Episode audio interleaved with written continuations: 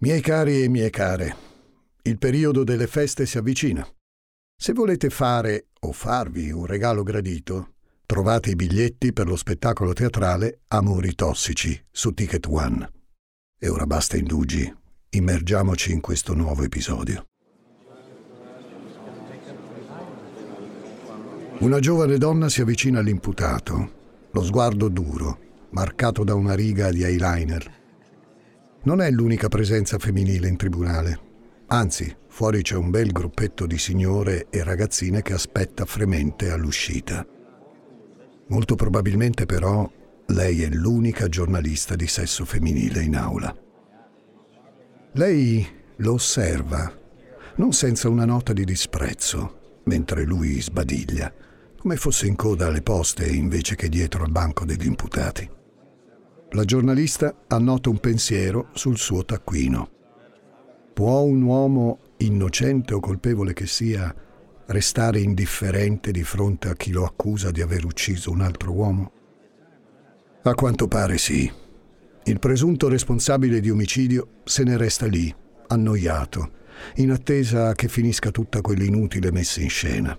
Ripensa per un attimo all'accusa che gli pesa sulla testa e gli scappa un sorrisetto. Lui è innocente, l'ha sempre dichiarato. Chi avrebbe potuto inventarsi un modo così ridicolo di uccidere? Viene da ridere solo a pensarci, ma forse è proprio lì il colpo di genio. Più che un delitto, questa storia sembra la trama di una commedia all'italiana. Sono Francesco Migliaccio. Benvenuti a un nuovo episodio di Demoni Urbani.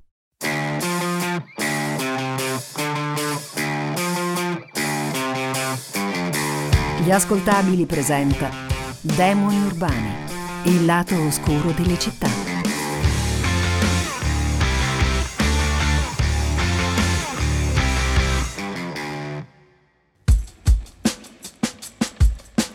È un lento pomeriggio di fine agosto, di quelli in cui la calura toglie la voglia di fare qualsiasi cosa. I pedali di una bici scattano veloci tra i caruggi di arma di taggia sulla riviera di Ponente. L'anziana postina del borgo non ancora ha perso il suo sbalto. Non sarebbe nemmeno orario di consegna, ma chi lo sente il Tino se non gli porta subito quel pacco? In realtà, il signor Tino non l'aveva avvisata di aspettare qualcosa, ma la donna ha notato il mittente. Milano. Se arriva da lì, può solo essere qualcosa di importante.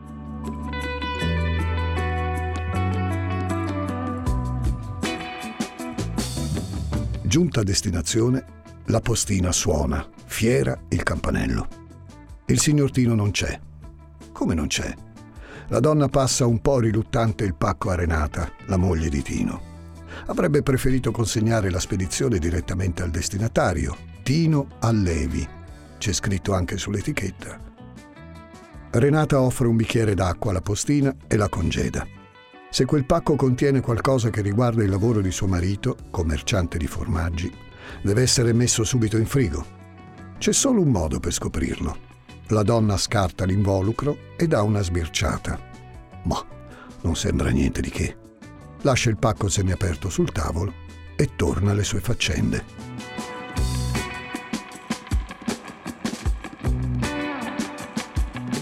La sera di venerdì 24 agosto 1962, il signor Tranquillo Allevi, per gli amici Tino, torna a casa con la solita flemma, accentuata dal caldo. Tranquillo, un nome insolito, che è anche un aggettivo e che non sarebbe potuto essere più azzeccato alla sua indole. Allevi è cresciuto rendendogli onore, o forse plasmando se stesso a partire da quello fino a diventare il placido signore cinquantenne che è oggi. Tino fa il grossista di formaggi ha un bel faccione tondo che ricorda la forma di un latticino stagionato. Della giornata lavorativa si porta addosso l'unto del burro e l'odore dei formaggi.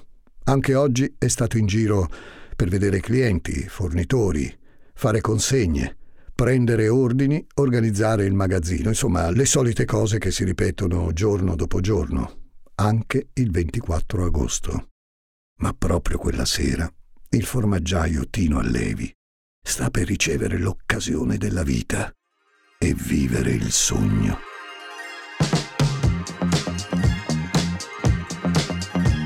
Tino, va che è arrivato un pacco per te.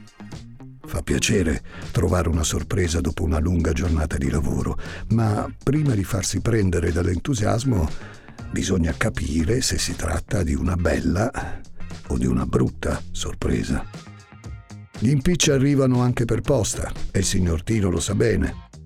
Apre il pacco con lo sguardo corrucciato. La scatola è accompagnata da una lettera battuta a macchina. Mentre la legge, il volto dell'uomo si illumina. I contorni del viso si addolciscono. Le rughe e le macchie sulla pelle spariscono. È tornato fanciullo. Stringe avidamente tra le mani il pezzo di carta come un bambino che ha trovato il biglietto d'oro per la fabbrica di cioccolato di Willy Wonka. Caro signore, poiché avremmo intenzione di lanciare sul mercato questo nuovo aperitivo, offrendole la rappresentanza nella sua zona, ci permettiamo di disturbarla con l'invio di un campione. Provi ad assaggiarlo. Un nostro incaricato verrà a trovarla per conoscere il suo parere. Vogliamo sapere se è di suo gusto e se l'ha trovato gradevole al palato. La lettera si chiude con una firma fatta a mano, illeggibile. Al signor Tino non serve quello scarabocchio per sapere chi è il mittente. È chiaro dal contenuto del pacco. Nella scatola c'è una bottiglietta di vetro su cui spicca un logo che Tino Allevi riconosce subito. Quella stellina rossa e quel nome li vede sempre quando va al bar, che lì c'è la televisione e li vede proprio sullo schermo, non al bancone. Fanno sempre la pubblicità al carosello. Sono tutti eleganti e contenti quelli che bevono la San Pellegrino. Acqua gasata, aranciata. È roba di un certo livello. E la San Pellegrino ha scritto a lui, proprio a lui, Tino Allevi. che onore! E vogliono la sua opinione. Tra tutti gli italiani a cui potevano chiedere, hanno scelto lui. Gli interessa quello che pensa.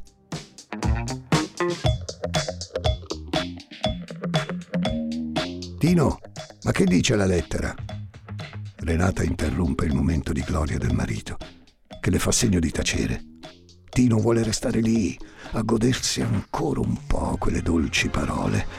Caro Signore, per conoscere il suo parere, se è di suo gusto. Ecco qualcuno che riconosce il suo valore e non lo considera un perdente come sua moglie.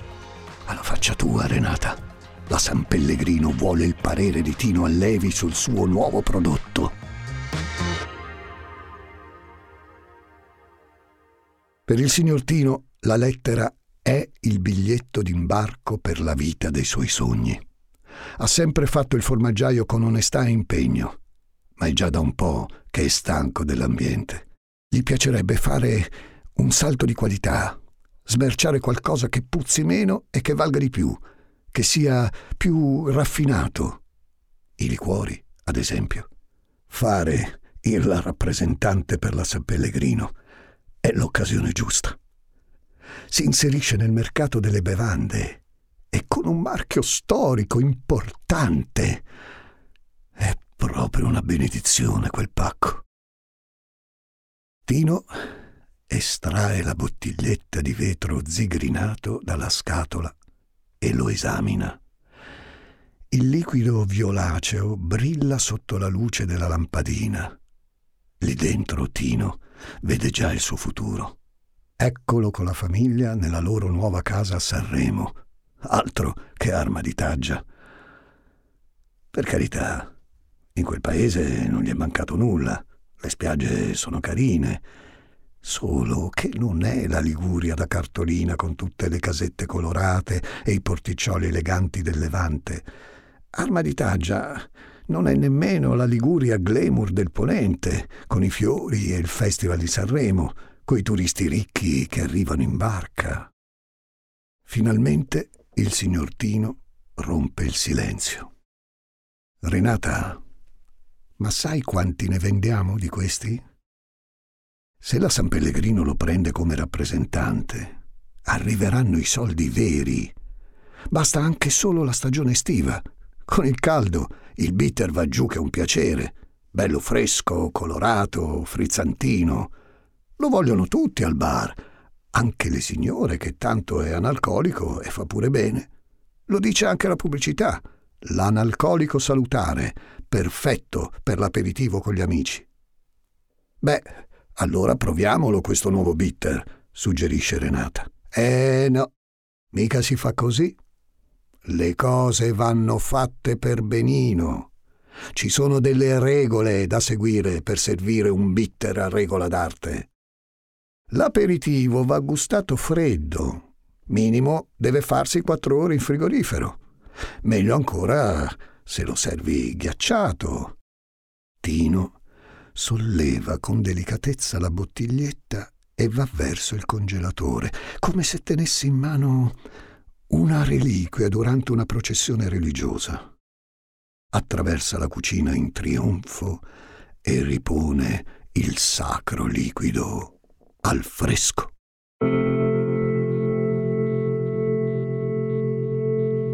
Sabato 25 agosto, ore 21. Una luce si accende sul retro del magazzino del signor Tino. Ci sono tre uomini seduti intorno a un tavolo. Tino Allevi, Arnaldo Paini, Isacco Allegranza, amici e colleghi commercianti. Alle loro spalle la Renata. La faccenda è della massima serietà. Paini e Allegranza si trovano lì in veste di consulenti.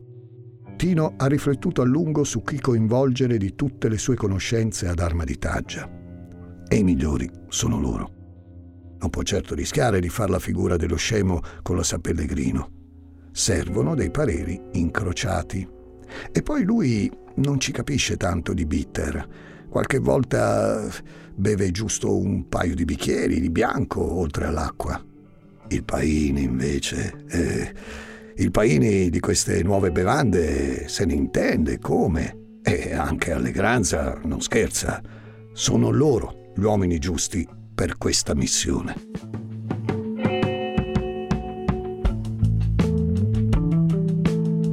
Lo sguardo di Tino passa da un amico all'altro. Pronti? Bene. Si inizia. Primo passaggio versare il bitter dividendolo nei tre bicchieri già pronti. Ma per farlo bisogna prima riuscire a stappare la bottiglietta.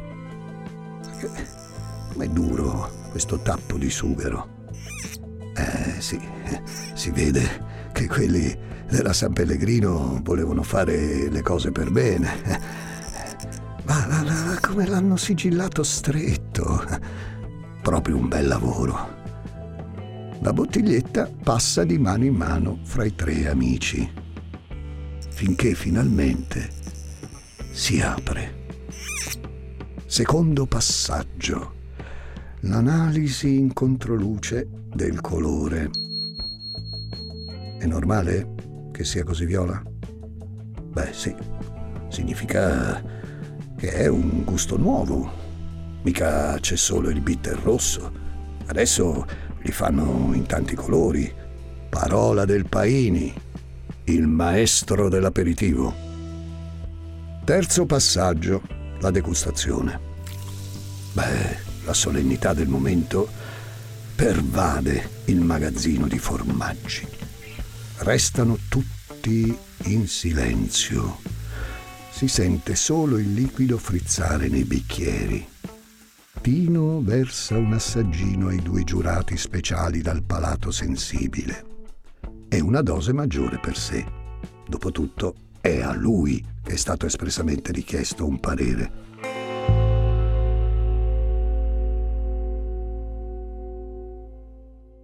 Tino Allevi porta alle labbra il liquido scuro, violaceo, le papille gustative sono allerta ha seguito i consigli di preparazione per filo e per segno in quella serata afosa.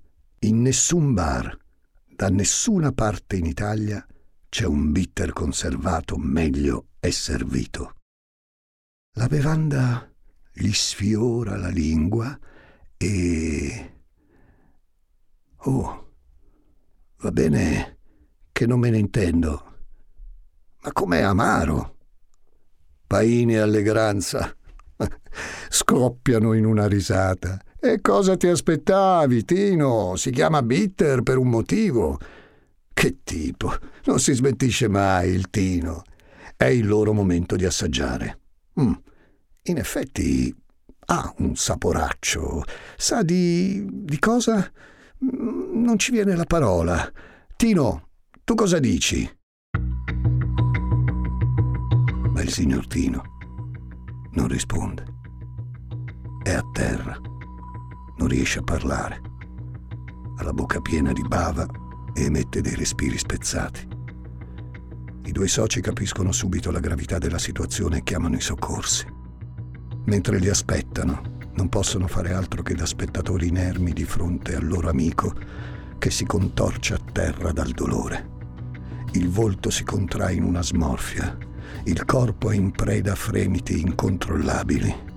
Gli spasmi si impossessano di Tino che inarca la schiena come l'avesse colpito una scarica elettrica. L'ambulanza non arriva e i minuti scorrono. Non resta che caricare l'amico in auto e portarlo a Villa Spinola, la clinica più vicina. Alle 22.40 Tino Allevi viene dichiarato morto all'ospedale di Bussana. Inutili soccorsi per lui. Paini e Allegranza se la cavano grazie a una tempestiva lavanda gastrica. Non era il palato di Tino, poco avvezzo agli aperitivi, troppo poco raffinato per riuscire ad apprezzare la nuova bevanda. Erano sei fiale di strichinina, per l'esattezza, abbastanza per stendere due tori. Hey, it's Kaylee Cuoco for Priceline. Ready to go to your happy place for a happy price? Well, why didn't you say so? Just download the Priceline app right now and save up to 60% on hotels. So, whether it's Cousin Kevin's Kazoo concert in Kansas City, go Kevin, or Becky's Bachelorette Bash in Bermuda, you never have to miss a trip ever again. So, download the Priceline app today. Your savings are waiting. To your happy place for a happy price. Go to your happy price, Priceline. Ciao, sono intelligenza artificiale. Per gli amici AI. Cecilia Zagarrigo mi ha invitato a confrontarmi con Elisa Nicoli, Andrea Grieco, Marco Dixi e tanti altri famosi divulgatori. Gli ruberò il lavoro? Scopritelo ascoltando Intelligenza Reale. L'estate del 1962 ha regalato agli italiani il primo vero tormentone estivo. Pinne, fucile ed occhiali di Edoardo Vianello con l'arrangiamento di Ennio Morricone. Anzi, un doppio tormentone perché sul lato B di quel disco c'è un'altra traccia che fa scatenare tutta la penisola al ritmo di twist. Guarda come dondolo. Ma a fine estate ormai quelle canzoni non risuonano più con la stessa frequenza nei jukebox. Il delitto del bitter arriva sui giornali proprio al momento giusto. In quelle settimane di limbo tra la fine delle vacanze e l'inizio della scuola in cui non succede mai niente e si resta sospesi tra il ricordo dei giorni al mare e l'attesa di riprendere la vita quotidiana. Ora però gli italiani hanno un caso a cui appassionarsi. È un colpevole da trovare prima e giudicare poi. Chi è riuscito a compiere il delitto perfetto per corrispondenza senza nemmeno sporcarsi le mani? La polizia nel 1962 non aveva a disposizione le conoscenze e gli strumenti di indagine che ha oggi, ma nel caso della morte di Tino Allevi non ce ne sarebbe comunque stato bisogno. L'assassino pensava di aver portato a termine il delitto perfetto. Era stato così sicuro delle sue capacità, della sua superiorità, da sottovalutare alcuni dettagli.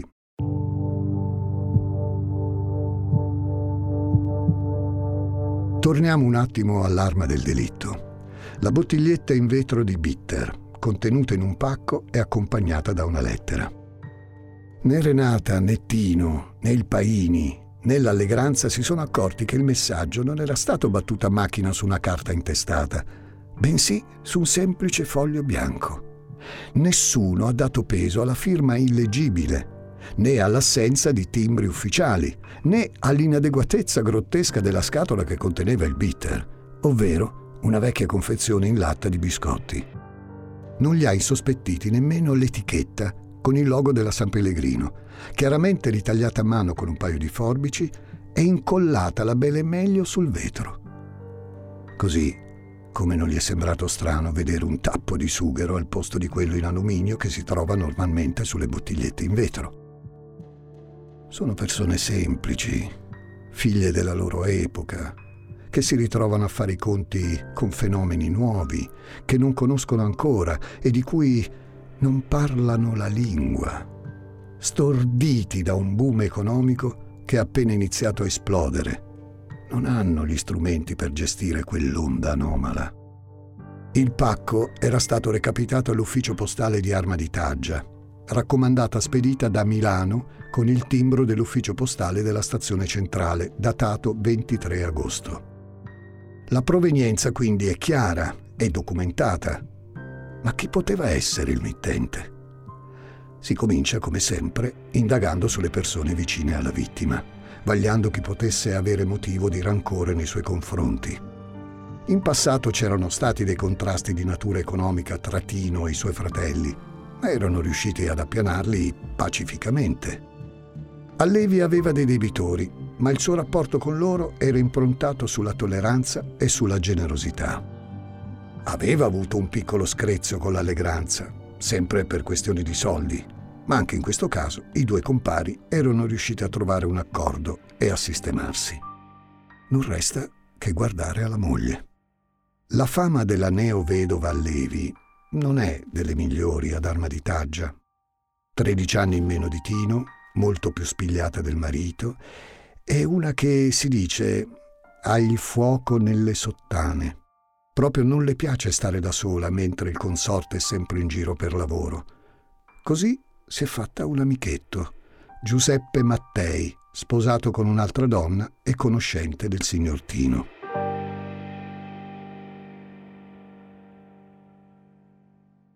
Ecco che il giallo di fine estate si tinge di rosa. Delitto passionale. È stato l'amante. Peccato che il Mattei abbia un alibi solidissimo e non poteva essere a Milano il giorno in cui è stato spedito il pacco. Che sia stata la moglie fedifraga a far fuori il marito per proteggere il suo segreto? Ad arma di taggia scommettono di sì. Ma in realtà è poco probabile perché Tino Allevi sapeva che sua moglie preferiva la compagnia di altri uomini alla sua. Non era una novità.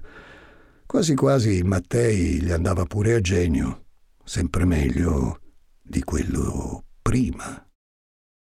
Quello di prima, il predecessore di Giuseppe Mattei, si chiama Renzo Ferrari ed è il terzo vertice di un triangolo amoroso che appassiona e infiamma l'estate italiana del 1962. Renzo Ferrari è il motivo per cui Tino Allevi e Renata Lualdi, originari della provincia di Novara, avevano attraversato il Piemonte per trasferirsi in Liguria. Ferrari è l'esatto opposto di Allevi. È come gli uomini che si vedono nelle reclame, di quelli che si avvicinano sicuri al bancone e ordinano la cosa giusta per la donna più bella del locale. Ma andiamo con ordine e srotoliamo questa matassa di intrecci passionali.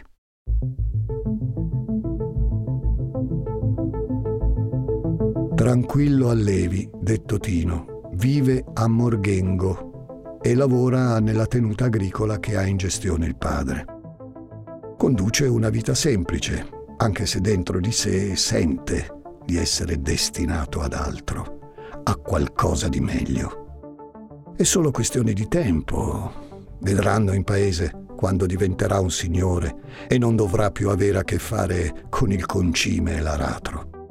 Le ambizioni di Tino però vengono frenate da un imprevisto. La ragazzetta più carina della zona, Renata Lualdi, un giorno sceglie di appartarsi con lui in un campo. Tino non riesce a crederci. Nessuna donna così bella l'ha mai considerato. Non può perdere questa occasione. In quell'incontro fugace, Renata rimane incinta e Tino se la sposa. La nuova famigliola Allevi va a vivere in una cascina a 5 km dal paese. Eppure, a Renata, quella distanza sembra immensa. Si sente isolata da tutto e da tutti. Passa le giornate da sola mentre Tino lavora. Si sente trascurata, annoiata e invisibile. Non che Tino sia cattivo, semplicemente non la vede. Quando rincasa la sera si mette a tavola, cena e finisce per addormentarsi con la testa appoggiata accanto al piatto di minestra. È sempre troppo stanco o troppo preso dal lavoro per accorgersi delle esigenze di Renata e soddisfarla.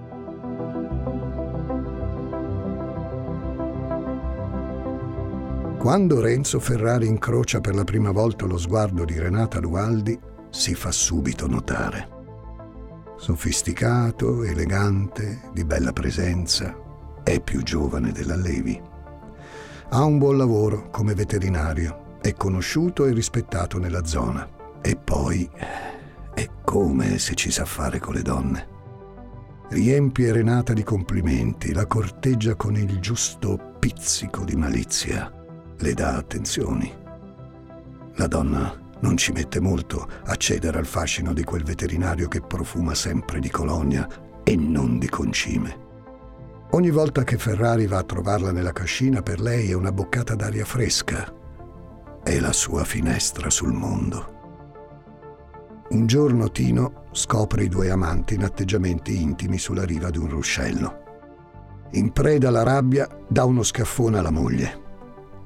Voleva un uomo più virile e di polso? Eccola accontentata. Come ci si deve comportare in queste situazioni?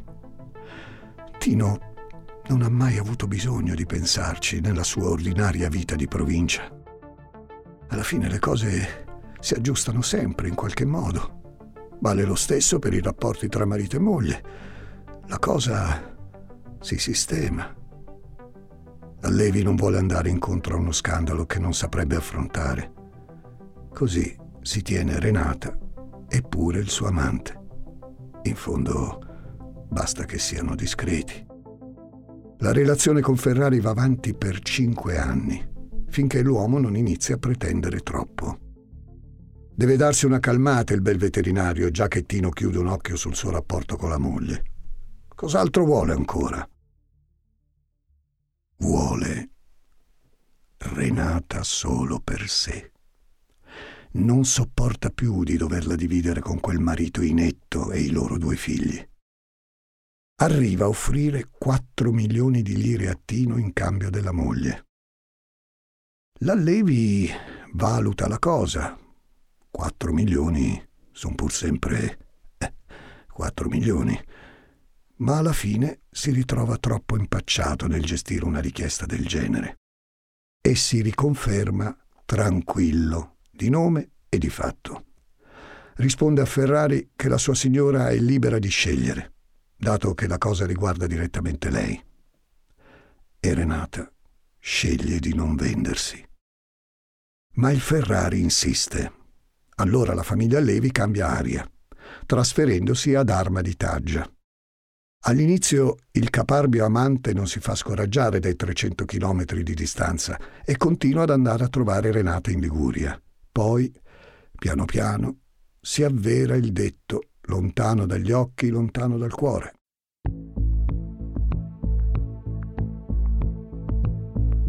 Il panorama ad Arma di Taggia è diverso da quello della campagna piemontese. È solo quello a cambiare per Renata. La solitudine e l'insoddisfazione che prova sono sempre le stesse. Le piace piacere, sentirsi desiderata, fare l'amore, e Tino queste cose non sa dargliele. Non ne è capace. Per lui la vita di coppia è una prassi, ci si sposa, ci si dà una mano a vicenda e si condividono le fatiche. non concepisce che possa esserci spazio anche per eh, il romanticismo e i baci appassionati. Così ci pensa Giuseppe Mattei a colmare quel vuoto, a far compagnia e donare passione a Renata. Quando Renzo Ferrari scopre di essere stato rimpiazzato, va su tutte le furie. Non lo accetta. Per Renata deve esistere solo lui non solo non lascia quel papamolle dell'Allevi, ma si va a prendere un amante che in confronto a lui è una mezza cartuccia. Ferrari potrebbe dare tutto a Renata, può farla diventare una signora e portarla in giro la domenica sull'auto di lusso, può accompagnarla a fare l'aperitivo nel bar più bello del centro, può darle tutta la passione di cui ha bisogno, metterla su un piedistallo e ammirarla. Solo lui.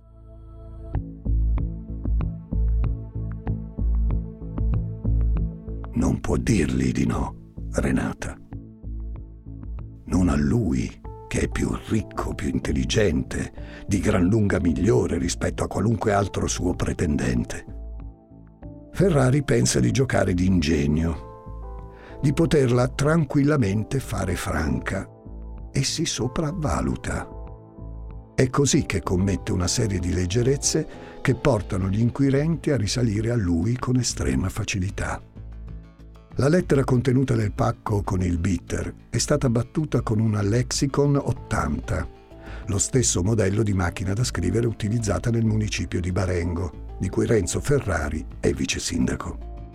Il 23 agosto l'uomo si trovava a Milano e c'è un buco temporale nella ricostruzione dei suoi spostamenti in cui avrebbe comodamente fatto in tempo a spedire il pacco. Infine c'è un testimone, il farmacista di Momo, piccolo comune in provincia di Novara. Ferrari ha comprato lì le fiale di stricnina, dicendo che gli sarebbero servite per il suo lavoro di veterinario, da somministrare dei bovini che andavano abbattuti.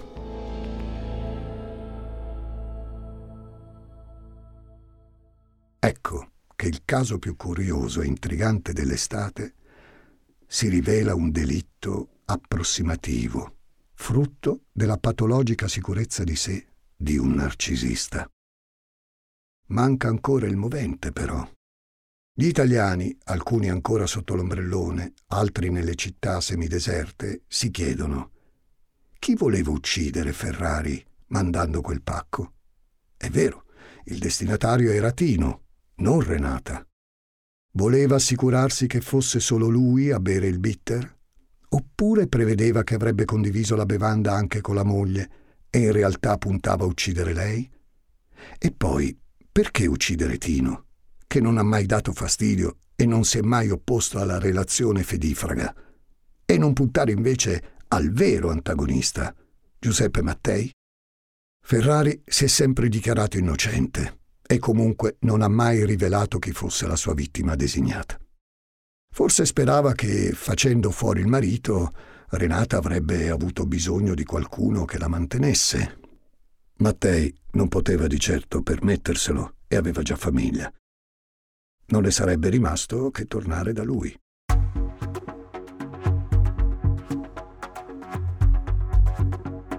Il processo per il delitto del bitter è uno dei più seguiti nell'Italia dei primi anni Sessanta. In rete si trova ancora qualche foto di quei momenti.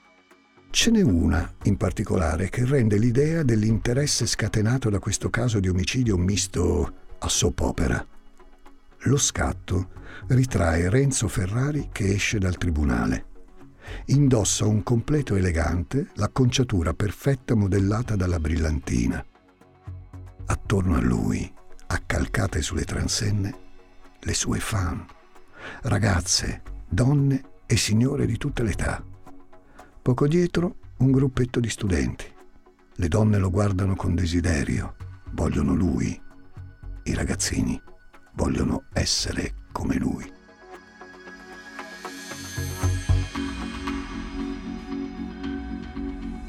In aula Ferrari si mostra annoiato, indifferente, strafottente. Alle domande che gli vengono poste risponde infilando la parola tranquillo nelle frasi, ogni volta che può. Il suo atteggiamento fa infervorare la giornalista Oriana Fallaci. inviata dall'Europeo a seguire il processo, che nel 1964, sul numero 14 della rivista, pubblica un lungo articolo sulla vicenda. Renzo Ferrari è il ritratto di un'Italia che sta iniziando a imbruttirsi, ad abituarsi a tutto, che preferisce vivere al motto di mors tua vita mea. La giornalista riesce a ottenere un'intervista da Renata Lualdi e si reca a casa sua con un fotografo.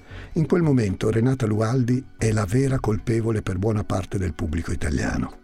I giornali la descrivono come una ninfomane diabolica. Oriana Fallaci si trova davanti invece una donna più che comune, un po' dismessa, stropicciata. Renata, che quando compare in tribunale rischia il linciaggio dalla folla. Sa di meritarsi, suo malgrado, quella gogna sociale. L'unica differenza tra lei e le altre donne di quella folla, come confessa la Fallaci, è che il suo peccato è venuto a galla, quello delle altre no. Ha amato Ferrari, anche se era un amore sbagliato. È stato pur sempre amore e ne accetta le conseguenze.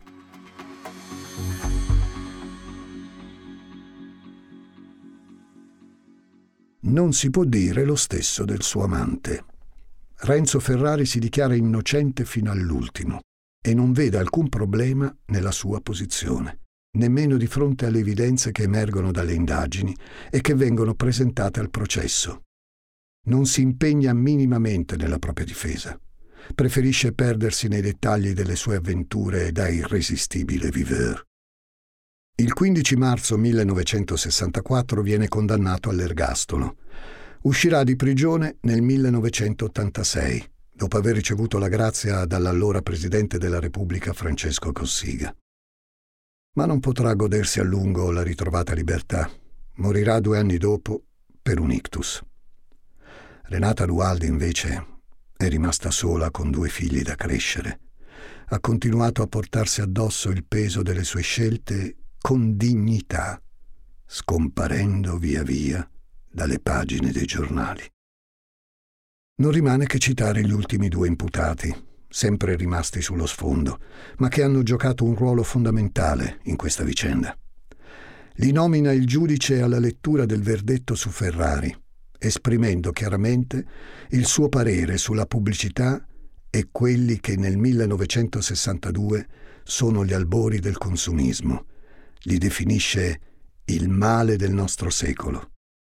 La connessione tra il mondo della pubblicità, della televisione e il boom economico ha appena iniziato a tessersi. È solo l'inizio. Bisogna ancora imparare a valutare queste novità e i loro linguaggi. Ed è proprio di questo contesto che Ferrari approfitta, usandolo a suo vantaggio. Ecco allora un uomo che muore inebriato da un sogno e il suo assassino che uccide per corrispondenza, senza imporre alcuna violenza e senza nemmeno dover guardare la sua vittima morire.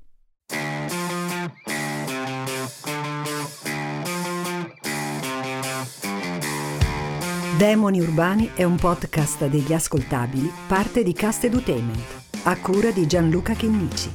Questo episodio è scritto da Elettra Sofia Mauri. Coordinamento editoriale Eleonora Chiomento. Sound design Francesco Campeotto.